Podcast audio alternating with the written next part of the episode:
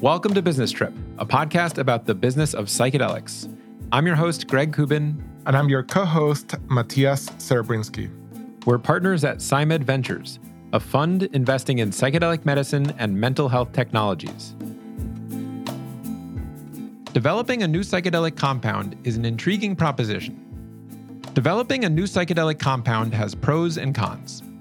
On the one hand, there's an opportunity to improve the attributes of psychedelics, so they're safer and more effective in a therapeutic setting. For instance, this could mean making a drug faster acting, or designing a smoother onset of the experience. On the other hand, some would say if it ain't broke, don't fix it. Making tweaks to the first generation of psychedelics may be getting ahead of ourselves, since they aren't even FDA approved yet. This episode shares the story of Tactogen, a drug development company making new chemical entities inspired by MDMA. Co founder Matt Baggett has been fascinated by MDMA and has studied it for 30 years. And while he believes that MDMA can be effective as a therapeutic, he also believes in an MDMA analog that is gentler and safer, with the potential to be administered in an at home setting. Psymed Venture Syndicate made an investment in Tactogen in 2021 so, what does it take to design this new chemical entity and ultimately receive FDA approval? Matt shares Tactogen's vision to develop the next blockbuster drug. And now, to the episode. To the episode.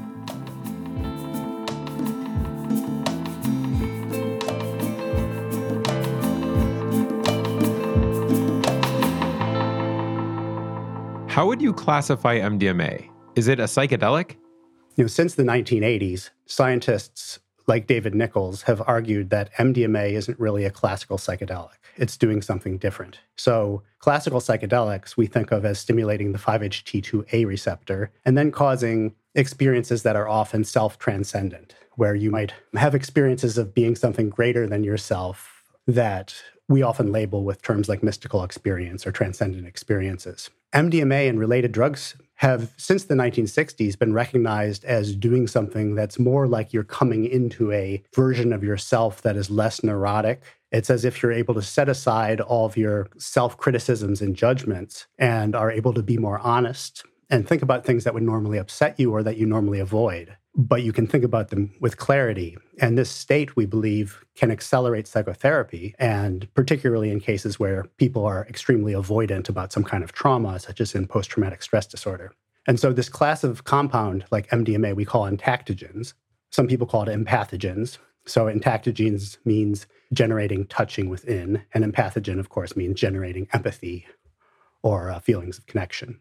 And an interesting thing about these compounds is MDMA like compounds, entactogens, are far more pharmacologically complex than psychedelics. With a classical psychedelic, scientists have isolated the receptor and taken essentially 3D pictures of the receptor and how it's shaped when there's a molecule like LSD stimulating it. And because of that, you can essentially do these simulations where you take the 3D shape of the receptor, take out the LSD or the whatever was stimulating it when they took the picture and try fitting other molecules into that. And you can do this on a computer relatively quickly and screen lots and lots of compounds to see if they're going to be able to stimulate the 5-HT2A receptor. This makes it relatively easy to innovate and find new potential psychedelics.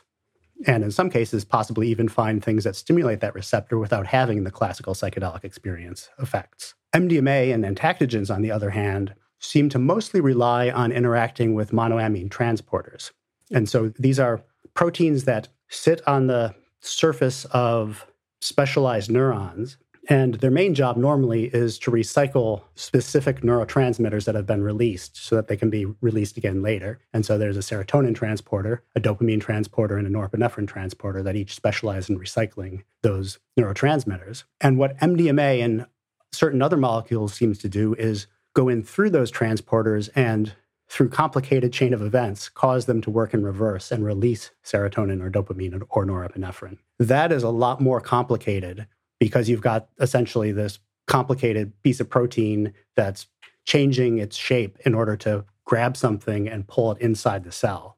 And we don't really have good ability to model this. And so the end result of this is it's a lot more complicated to do some kind of simulation and say yes this is going to be MDMA like or not. much harder than it is with a classical psychedelic. So when I decided to start working on this topic again, you know, the first thing I did is I called up Rick Doblin and said, Hey, Rick, I'm thinking about working on this, but it's important to me that whatever project this ends up being isn't something that is harmful or competitive with MAPS and the attempts to get MDMA approved as a medicine. And I think that there is room for a lot of other compounds that could be differentiated from MDMA and could be useful for people for whom MDMA isn't quite appropriate or could be used in different contexts than MDMA. And Rick was like, that's great. You know, even if you were competing, that would be okay too. All that's important to me is ensuring that people have access to these medicines and treatments and experiences. And so the first things I did there was I started compiling all the data we had, everything we knew about MDMA and related compounds.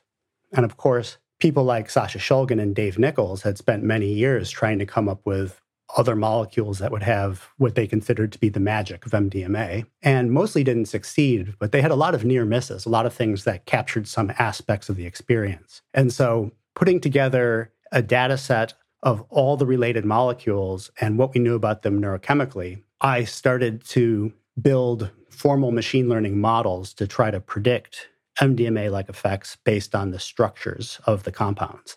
And so you can take a molecule and you can describe it in terms of things like its molecular weight or how lipophilic it is versus lipophobic.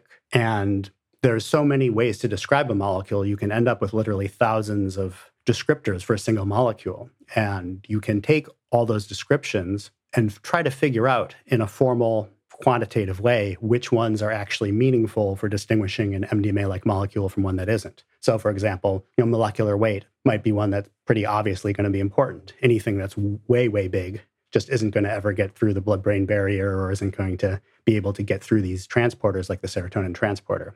But then there's a lot of other characteristics that are a lot less obvious that you can try to learn through machine learning. And so that's what I focused on at first and was able to come up with new molecules that we thought might be MDMA like. We then went ahead and synthesized them by hiring a contract company in India that had a team of chemists to start making molecules. And then we could run assays on them and see how similar they were to our predictions and just iterate on that process until our predictions got good and until we had a group of molecules that were good candidates for further exploration. So that's kind of the approach we took. How did you start researching MDMA? And how did that lead to founding Tactogen? So, I've been involved in studying MDMA and related molecules for over three decades now. I got started as an undergraduate at University of Chicago when I was working in a lab that mostly d- developed antidepressants, but also had funding to study the potential problems from using amphetamine-like substances. And when MDMA started becoming popular, this lab was the first lab to study its potential toxicity. And I was really interested in how it worked and how it might be different from classical amphetamines. I continued to work in that lab for two years after I finished my undergraduate studies. And then I moved out to the San Francisco area with the idea that I would continue to work on MDMA like compounds in some way. So I wrote to two of the researchers in the field that I really looked up to, Dave Nichols and Sasha Shulgin, and asked them for career advice. And I was eventually able to get a job at UC San Francisco in a lab that Sasha was affiliated with. So, working in that lab, the head chemist was Peyton Jacob III, who was best friends with Sasha Shulgin. When Sasha and Peyton went to a retreat at Esalen, and Rick Doblin announced that for the first time since MDMA had been made illegal, they had gotten permission to give MDMA to healthy volunteers our lab became really excited by this idea. And in fact, Peyton, while he was still in the baths at Esalen, had started writing a grant application. He brought that back. The head of our lab wrote the grant, polished it, sent it off. And we were able to get funding to give people MDMA in a lab setting. It was the first time the federal government had supported research on healthy volunteers with MDMA administration. And I got to sit in the room and work with the participants. And it really deepened my belief that this was a molecule that had powerful therapeutic value and also that science really had no idea of how to study it. So, doing a better job of studying MDMA became a huge passion of mine. And I've dedicated many years to trying to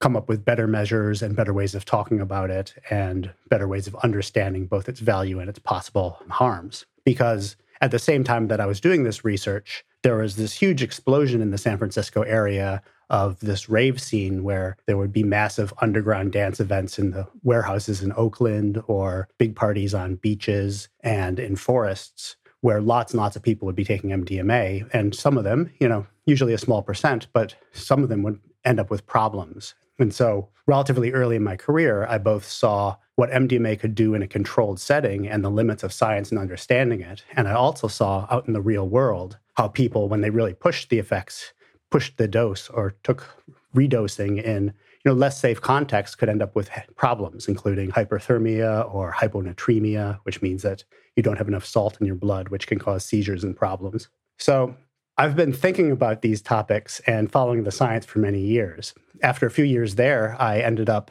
taking some time off from my career to help rick doblin get approval to start their first patient trials with mdma then I went on to get a PhD in neuroscience at UC Berkeley with a lot of my dissertation work focused on trying to understand MDMA and also MDA. We were able to do a study administering that to people for the first time since the 1970s. When I finished my dissertation work at Berkeley, there was not a whole lot of funding for things relating to MDMA or psychedelics more broadly. The one academic group that was giving MDMA to humans at the time was Harriet DeWitt at U Chicago. So I went there and did a postdoc with her, and afterwards left and went into industry doing data science and data engineering work, and ultimately was recruited to Genentech, which really is the company that started the modern biotech industry and is now part of Hoffmann La Roche, one of the biggest pharma companies in the world. And so there I got to see how drug development and innovation happen at scale. And I stayed there for about four years. And I left because I could see that there was now starting to be interest in developing MDMA and psychedelics as medicine, and that there was this opportunity to get back into this space and start working on ways of both making entactogens safer and also making new molecules that could have fewer of the downsides of existing MDMA like molecules.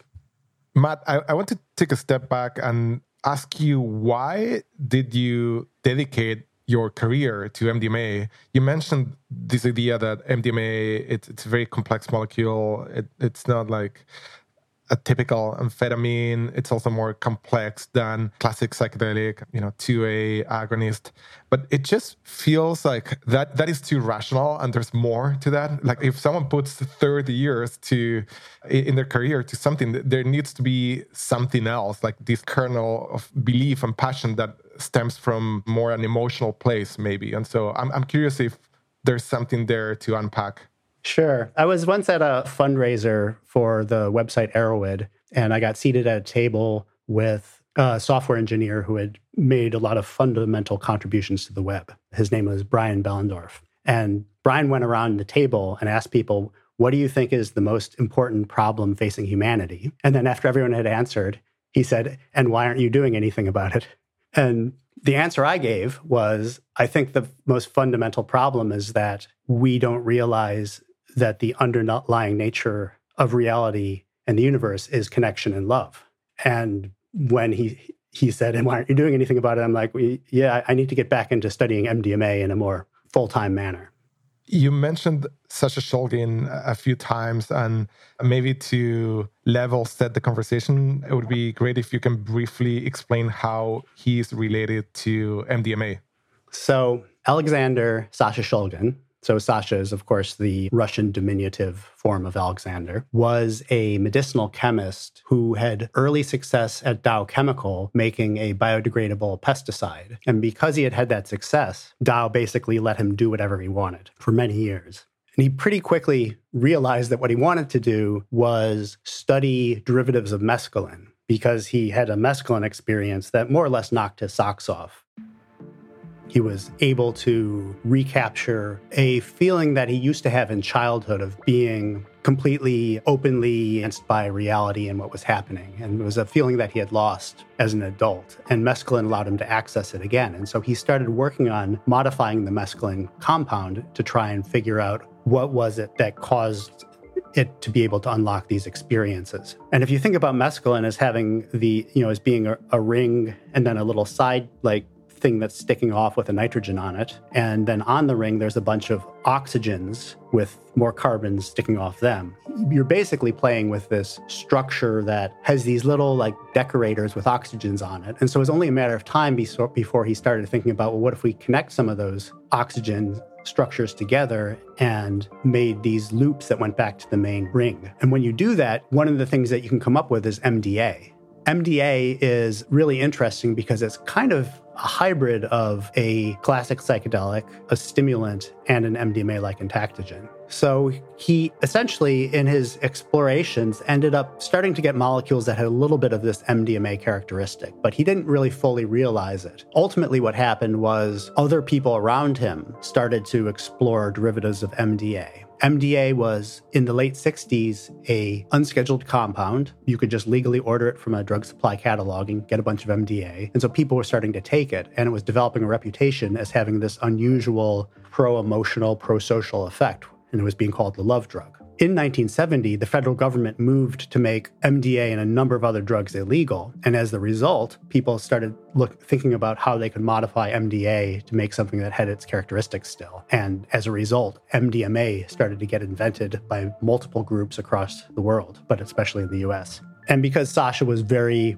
social and was kind of a focal point for a lot of this exploration, people started telling Sasha, hey, you should really try this MDMA. And he dutifully wrote down their comments in his lab book, but didn't get around to trying it for a long time. And so it wasn't until the mid 1970s that he actually tried it and pretty quickly decided, hey, there really is something special about this molecule. And he had a friend who had been an underground psychedelic therapist, Leo Zeff, who was close to retirement. And Sasha realized that this was a compound that had broad psychotherapeutic potential, possibly broader than LSD and classical psychedelics. It was much more palatable for people, more predictable in its effects. And so he reached out to Leo and gave him some MDMA, and Leo agreed that it had therapeutic value and started using it and decided not to retire and instead to double down on his work. And so the beginning of MDMA assisted psychotherapy really comes from Sasha having this experience and realizing this could be helpful for people, passing that information on to Leo Zeff, who then started training people and giving people experiences. And probably by the end of the 1980s, there were dozens of therapists that were had seriously incorporated MDMA into their therapeutic practices.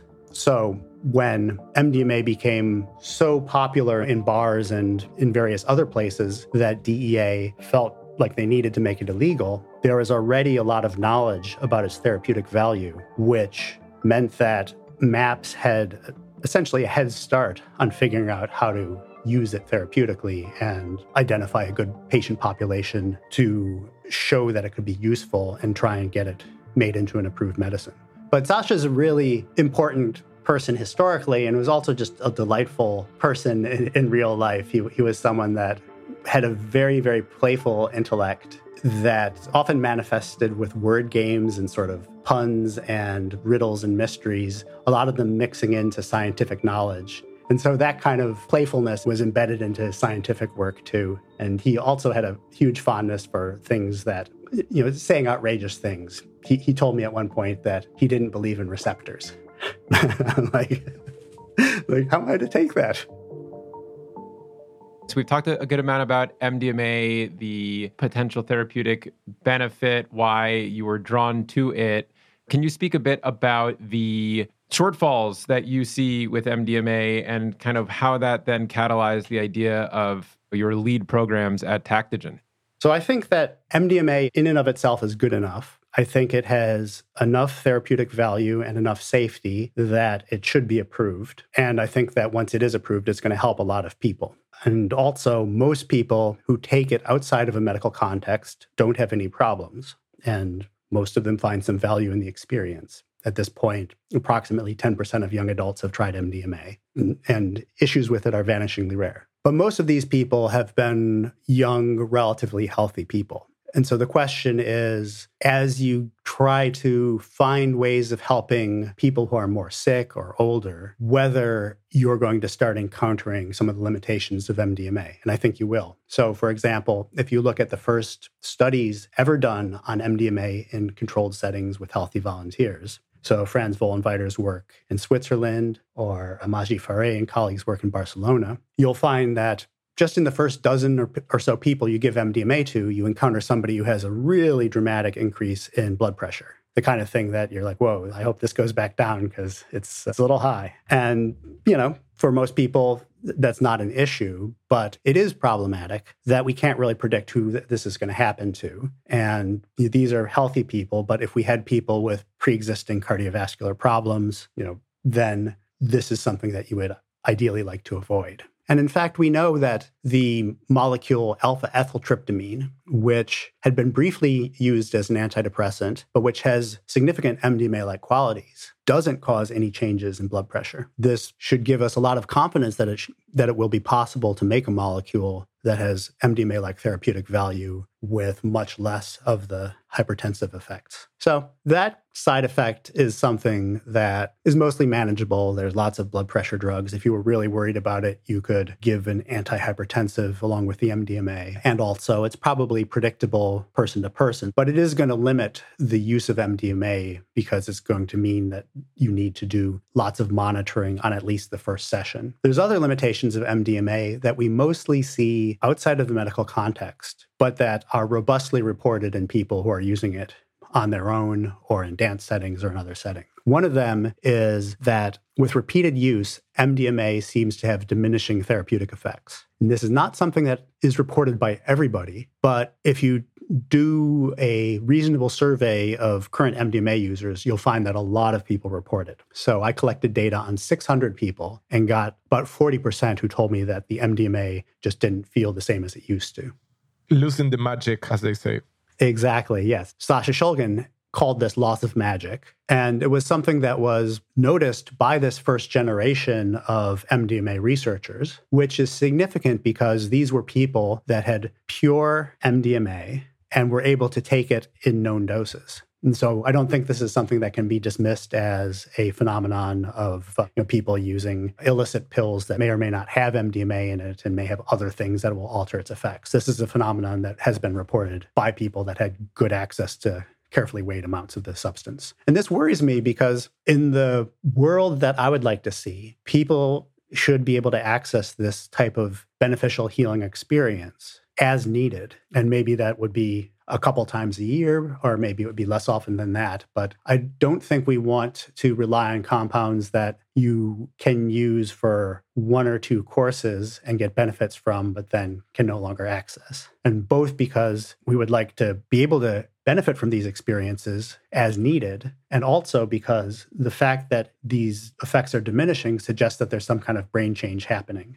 Having studied this topic for a while, I think that a lot of this underlying mechanism in the brain is something that's a neuroregulatory response that is because MDMA is stimulating certain signaling pathways. And I think other molecules can be identified that don't stimulate these same pathways as much and that will be much less likely to cause a loss of magic. So that's one of the goals. One of the goals is to identify molecules that have the therapeutic effects of MDMA, but which only minimally cause a loss of magic or ideally cause no loss of magic.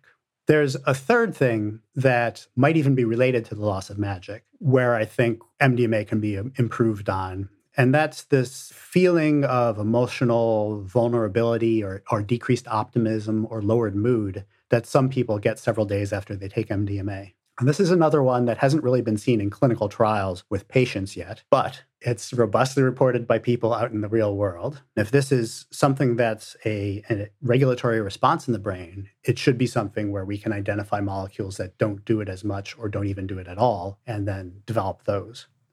Do you have a hypothesis for the reason that happens?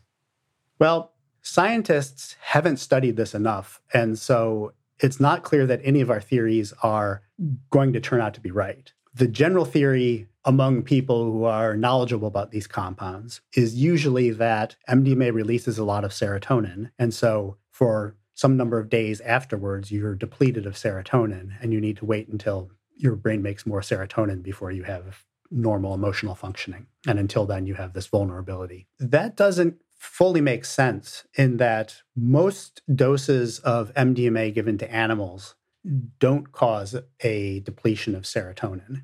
And even if you had a mild depletion, given the way serotonin works, it's not clear that it would really affect serotonin signaling if you had, you know, decreased your serotonin by a couple percent. And analogous situation is, Parkinson's disease. And so with Parkinson's disease, you only really get noticeable symptoms of it when you've depleted a lot of the dopamine and small dopamine depletions seem to have very subtle effects. So we don't really know the mechanism there. What I would say is that it is likely that serotonin system signaling has been altered, but it's not necessarily because serotonin is depleted. It might be because the transporter has been internalized or, or presynaptic receptors have adjusted their sensitivities because they've gotten used to just high amounts of serotonin hitting them and causing stimulation. But whatever the reason, it does seem like there are molecules out there that have some MDMA like effects that vary in the severity of the after effects they cause, which is one reason that I think we can figure it out and identify molecules that are going to be gentler in this regard.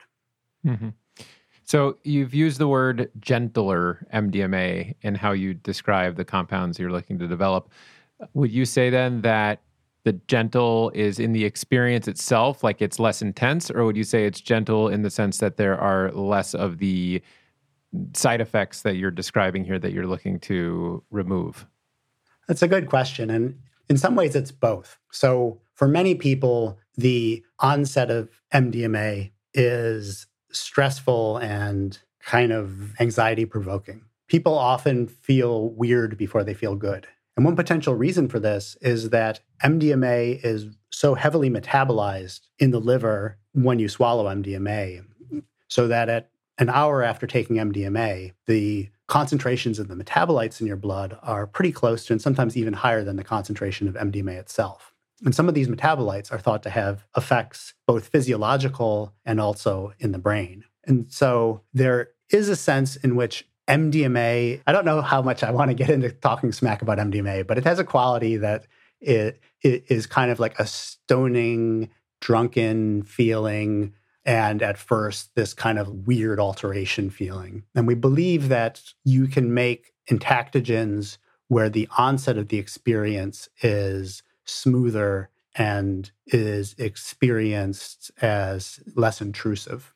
Is it possible that the onset and side effects of some of these compounds is baked into the therapeutic value. When you think about ayahuasca, you have a purging quality to it. When you think about the onset of classic psychedelics, there's a bit of a, in that ego dissolving period, there is some fear around it. So is it possible that the, those parts of the experience have some value, maybe such that they become less habit forming because they're actually scary and therefore people don't want to experience that on a recurring basis.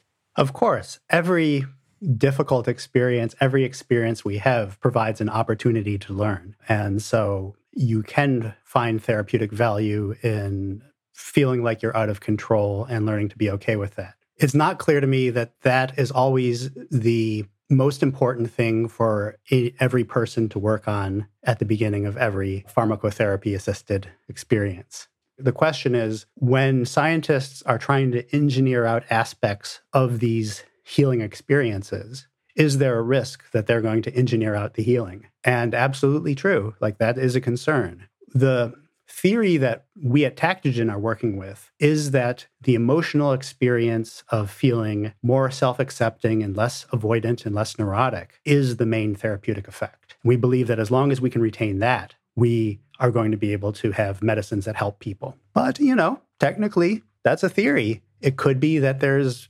neuroplasticity that the molecule is encouraging in certain parts of the brain and that that's actually the therapeutic effect and it the emotional stuff is just an epiphenomenon. It's just something that happens that is noticeable, but it's not causal. I don't think that's true, but that's the bet we're making.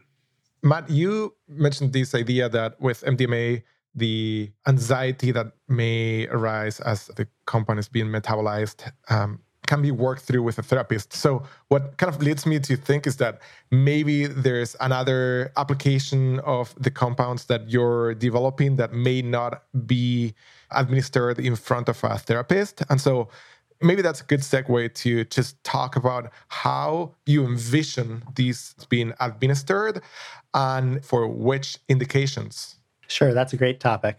If you think about all the indications that people have proposed could be helped by entactogen assisted therapy, you would conservatively end up guessing that at least one in four adults could be helped by these compounds. And that's just because things like alcohol use disorder, social anxiety, and PTSD have such high prevalence. So the question is how can we develop medicines so that we can safely help as many people as possible? But we have not yet had the luxury of examining the role of the psychotherapy there and really put a number on how important the psychotherapy is and whether a different psychotherapy might be even more valuable. So, one thing that we would like to do is actually run that kind of study.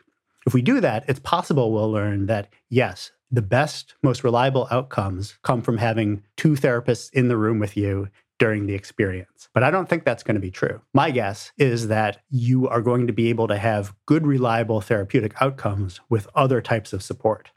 So, the the idea that maybe there's a world where this compound doesn't need to be administered with two therapists in the room, that to me kind of opens possibilities that maybe are not just about the classic or typical uses of MDMA, as I said, alcohol use disorder, PTSD, OCD, different things that are, are being studied today. And this could as like with any new technology, the use cases are not really clear until the technology is there. So I'm curious if we could dream for a second and, and, think about other ways that a company like this would be used that are completely orthogonal to how we think about MDMA today. Absolutely. I can envision a world in which if people could access these compounds and work with them and learn to use them in ways that were helpful, we would have things like meditation and yoga and journaling and you know essentially a lot of the sort of practices that people use for maintaining their health and balance and sanity. And it seems plausible to me that a lot of those could be accelerated by the presence of an entactogen. And again, it's an empirical question, but this is absolutely something that we think about. Cool. That's an interesting thought experiment and and definitely I would say not not the way that 99% of kind of the establishment in psychedelic medicine is, thinking about this compound. So, so yeah, you go in there, and it's always interesting that on one side, it's not how these compounds are currently being studied in academia, but at the same time, to your point of the different ways that people work with uh, medicines, that kind of follows how traditionally and in underground settings practitioners and, and individuals have been working with medicines where it's not so structured and there's a lot of different ways to slice and dice these uh, practices and, and the ways to work with medicines. Absolutely the model of MDMA therapy that we have right now is kind of like a surgery where you have significant preparation, then you have this really intense experience with experts standing by and helping you through it, and then you have this extended period of recovery. And that is a very Western, often very effective method of helping to maintain people's health and helping them to recover from a problem. But MDMA was famously compared to penicillin for the soul. And there's this other way of thinking about it that's more like an antibiotic, where yes, this can be used in unsafe ways, but also if you have a prescription for it because you have the kind of problem that responds well to this treatment, then potentially you can use it at home. The, the vast majority of psychiatric medicine prescriptions that are written are for things that people take at home. And certainly for a lot of them, you benefit a lot more with the combination of psychotherapy. And I think that that's going to be true with MDMA as well. There's a lot of things that you can stumble upon on your own journey of discovery and, and growth can be often accelerated with help from other people. And I think that will be true of entactogens in general. But what I would say is for an anti anxiety medicine like a benzodiazepine or for a drug for ADHD like Vyvanse or an amphetamine, you know, these are therapeutics that people take at home and are safe enough to take at home. And again, it's probably helpful to have experts helping you to make changes in your life in addition to just taking this pharmacotherapy. But this isn't really a radical idea that there may be CNS and psychiatric medicines that are safe enough to take at home that could nonetheless still be integrated into therapy or other beneficial practices. This is more the norm than the exception. And the idea that entactogens should be more like a surgery, I think, is coming from this idea that entactogens are classical psychedelics, where people really do lose awareness of their surroundings at higher doses and become clearly impaired. Whereas, you know, MDMA like compounds exist on a continuum with stimulants. So, like, you know, methamphetamine and 3,4 methylene dioxymethamphetamine are similar, not just in structure, but also in the mechanisms by which they affect the brain and the person. And, you know, stimulants are prescription medicines for ADHD. And MDMA, we shouldn't necessarily assume is going to be that similar to a psilocybin or an LSD in terms of its therapeutic effects. And as we develop new compounds that are entactogens that don't share MDMA's close linkage to MDA and classical psychedelics, we're going to start to find molecules that are much more aligned with ADHD meds than with psychedelics. Mm. It's almost like the semantics is what is causing this confusion, the fact that it's all being labeled a psychedelic. I think so. And I think this is partly historic accident where the first people to work with MDMA therapeutically were people who had experience doing LSD psychotherapy. And so a lot of them had essentially trained with or been inspired by Stan Grof's work. And so we have this kind of Grofian model of therapy that's being used for this drug, MDMA, that is a superbly social molecule that often makes you communicative and want to talk with people and instead we're giving them these these you know these headphones and, and these sleep masks and telling you no like go into this inward experience and people are like no actually i have these insights about my patterns of behavior and I'd like to tell you about them. And so it just, to me, it seemed like an awkward pairing. And I think as society gains more experience, not just with MDMA, but with other related compounds, we're going to realize that the settings in which they really shine are ones that aren't quite the classical psychedelic psychotherapy setting. Cool. So I want to spend a little time talking about the preclinical development process of creating a new chemical entity. You guys are a biotech company, and I thought it could be interesting to hear a bit about the experience thus far around setting up this company. What what are the first things that you needed to do? What are the early studies that you've run? And then looking forward, how does that then create the blueprint for running larger scale trials?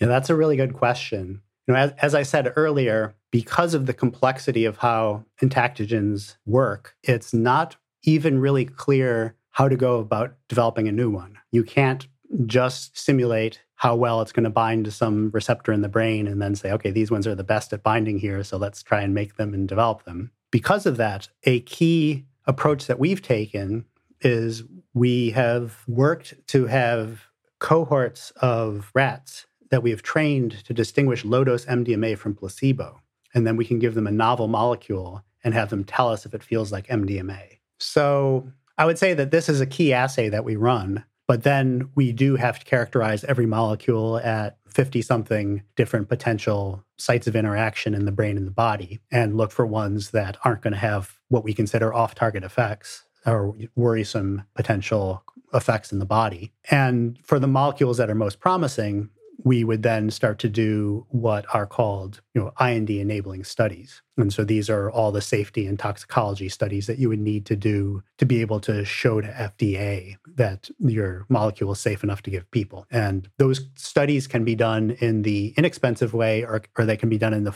expensive, fully audited way. So the other aspect that we haven't talked about that's super important for this is IP. And so early on in any of our chemical explorations, we'll also do a search of the patent literature and figure out have these molecules already been explored? Have they already been proposed as potential medicines for CNS indications? Or is there a possibility that what we're doing is something new? So we have pretty good confidence that if we were able to develop one of these molecules as a medicine, we would have freedom to operate and there wouldn't be other companies with competing claims. And also, we have pretty good confidence that what we're doing is innovative enough that we can potentially get patents on them.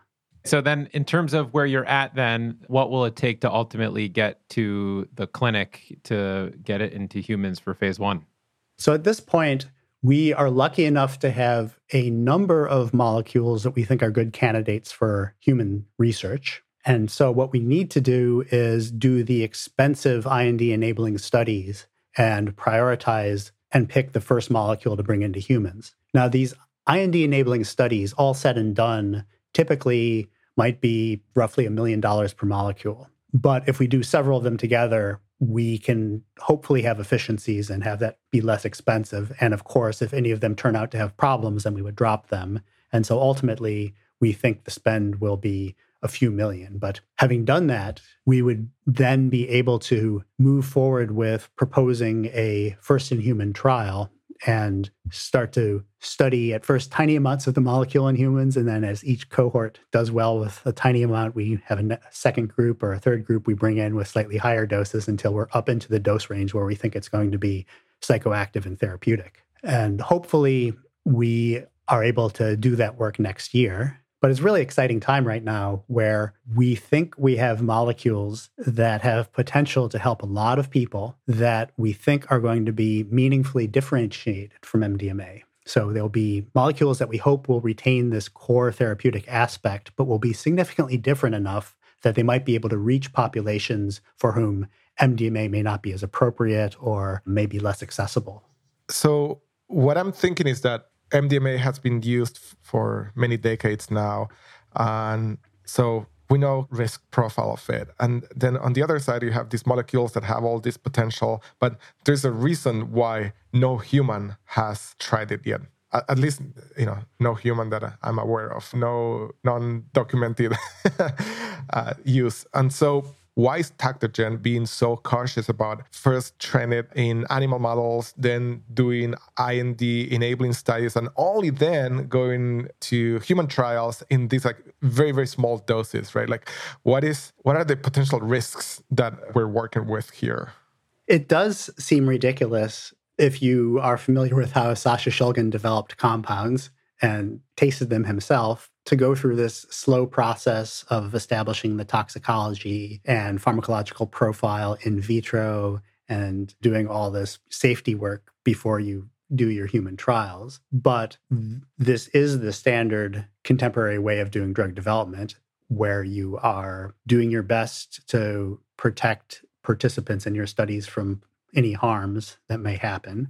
And in terms of some of the bad things that have happened, you know, we're all familiar with cases in the underground where opioid users have tried to make a synthetic molecule and ended up with Parkinsonism and inability to move. Where we know about cases where in the underground people have tried to synthesize a novel psychedelic, but there was a alpha methyl where they didn't expect it to be, and the molecule is much more potent than they expected, and so it caused extreme vasoconstriction and to the point of people losing limbs. So these things can happen and do happen. Sasha Shulgin himself required a heart valve surgery that is, you know, essentially the classic effect of taking too many 5-HT2B agonists. And so I think it's important for our company and for the industry to use the standard best practices of drug development in order to try and keep people as safe as possible and maximize potential benefits and minimize risks.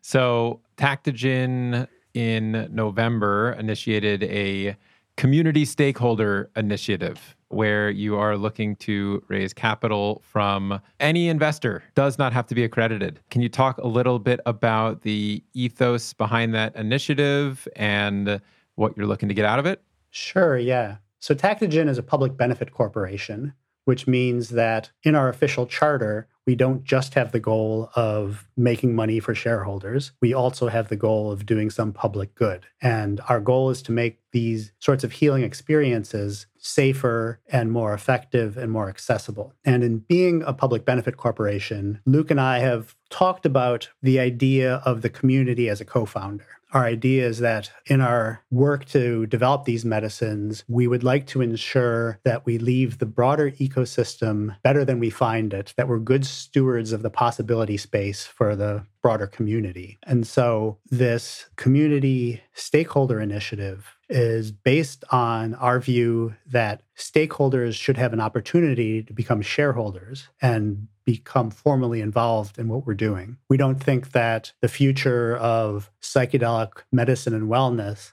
should be entirely in the hands of accredited investors who have high net worth. They're certainly an important part of how we're going to make progress but also people who you know don't have a lot of money because they're patients and they're struggling with their personal situation, those people should also have opportunity to be involved in what we're building here. And so, what we're doing is we are allowing unaccredited investors to invest as little as $100 into our company at the stage we're at. And so this is unusual because typically, if you're an ordinary person like you or me, or like anyone else, the ability to get involved in early stage companies is limited by who you know. And so you might be able to hear of an opportunity of somebody starting a company and they're looking for investors, and you might be able to write a check. But for most people, that social network isn't so big that you're going to hear about those opportunities. And so instead, what's going to happen is you'll only be able to invest in companies that have gone public and are being publicly traded. And usually, companies that have gone public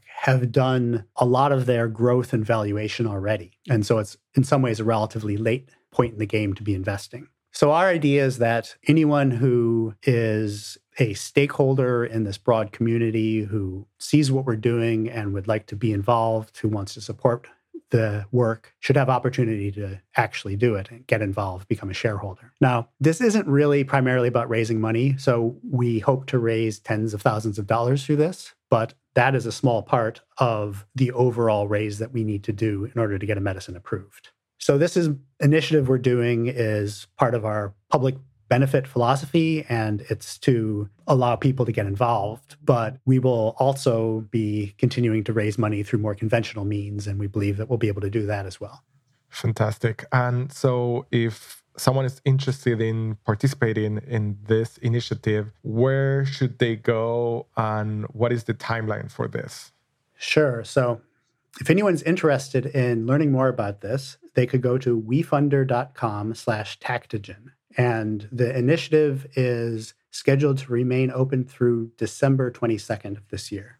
Awesome. Well, congratulations. Greg and I have, since day one, been very interested in how do we expand the access to not only these medicines, but people that want to get involved. And so the first iteration of what now is the Psymed Ventures Fund is an AngelList syndicate that we did where we allowed accredited investors. So it's not the same as, as what you're doing. And, and definitely what you're doing is expanding the universe of people that could get involved even more. But the syndicate allows anyone that's an accredited investor to invest in companies in the psychedelic medicine space with a thousand dollars or or more. And so compare that to the minimum ticket size for folks to invest in a company where you know even at a pre-seed level it's never or like usually not under $10,000 and so we, we actually think that the syndicate is a superpower because it's this community of folks that is supporting a company as they grow and with you know very diverse needs. So so I applaud what you guys are doing as well. Yeah absolutely. We've been really glad to have you all as supporters in part because we think the philosophies are really well aligned you know the what we can do as individuals is so small compared to what we can do as collectives and as coalitions. Absolutely. So we have a section in the interview that's called the rapid fire. And so we ask questions that maybe someone could spend 10 minutes talking about, but the challenge for all of us is that we kind of like reply in a few words. So are you ready? Let's do it. Awesome. Well, the first question is How did you meet Luke, your co founder? Through Greg. Do you want a longer answer than that? that yeah, sure. Let's let's let's do like two tweets instead of one. okay. In I think January or February 2020, I went to a event in New York that was an introduction to psychedelic investing. And I was like, what? What even could psychedelic investment mean? And I went there and there was a bunch of people on stage who were founders of the kind of first wave of psychedelic companies. And I listened to what they had to say and I said, most of these people have no idea what they're talking about. And I was like, I should definitely do this. I should just form a company. I, I would be at least as good as these people. And also in the audience was Greg. And so he was one of the people who was asking good questions. And I'm like, okay, this is someone who actually eh, gets what's going on here. And so I walked over to Greg and chatted with him and you know essentially did a follow-up on one of the questions he asked. And so then we stayed in touch. And eventually he reached out to me and said hey i know this guy luke who's essentially doing a sort of informational interviews of the space. And i think you guys would really hit it off. And can i introduce you? And i'm like yeah that'd be great. And so greg introduced us and the rest is history. Awesome yeah sometimes you never know the power of an introduction what is the hardest part about running a psychedelic biotech I'd say the hardest part is living with the uncertainty where you never know if anything you do is going to have the right effects. Like you don't know if the research program is going to work out. And so what you need to do is place lots of small bets with the idea that the more small bets you place, the more likely it is that one or more of them will work out. And so, so far, it's been going great. Many preclinical psychedelic companies went public last year. Why didn't you do it? Okay, so first of all, it's unusual for a biotech company to go public so quickly. And so what we're doing is typical, and what those psychedelic companies did was pretty atypical. And the way I would suggest people think about it is that when you go public, it's an opportunity for early investors to sell and transfer their risk to retail investors. And the question I would ask is why is it important to do that if you believe in what you're doing? And I think that the companies that really believed in what they were doing and thought that they had something that could change the world, by and large, did not rush to go public. What is your reason for doing a founder equity pledge?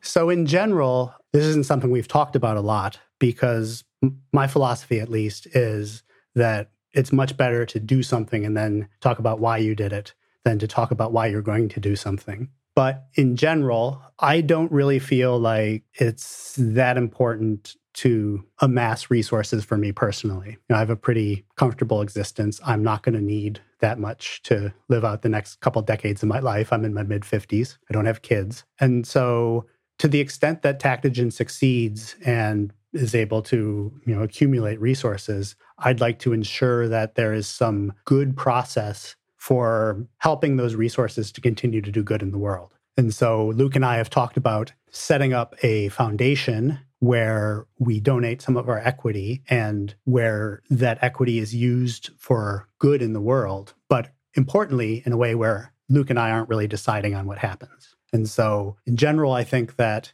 wealth has a corrosive effect. And one of them is on your relationships with other people.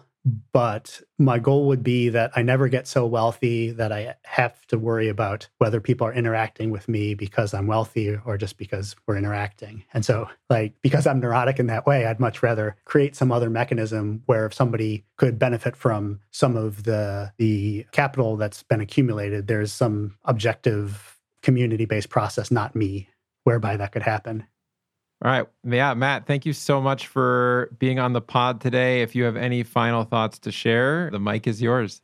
First of all, thank you so much for having me on here. I, it, you guys are such a delightful pair of people to have a conversation with. And thank you for sharing your platform to let me talk to your listeners. And all I would say is that I've had a, an odd career in psychedelic research where I happen to be in a good place at a good time multiple times throughout my life and have sometimes had grants and resources to do human MDMA work, but sometimes I've been doing it as a hobby while I worked at some day job. And what I would say is that if this is an area that interests you, there is potential to get involved and do good work. There's lots of organizations now, you know, things like Dance Safe. There are lots of student organizations, both like harm reduction ones like SSDP, but psychedelic societies as well. So there's all kinds of places for people to reach out and find community. So I think that in the long run, our success is going to be based on us connecting with each other and finding ways to do things together. And so I would encourage anyone who's inspired by what we've talked about to try and do that. And I'm happy to chat with people as well.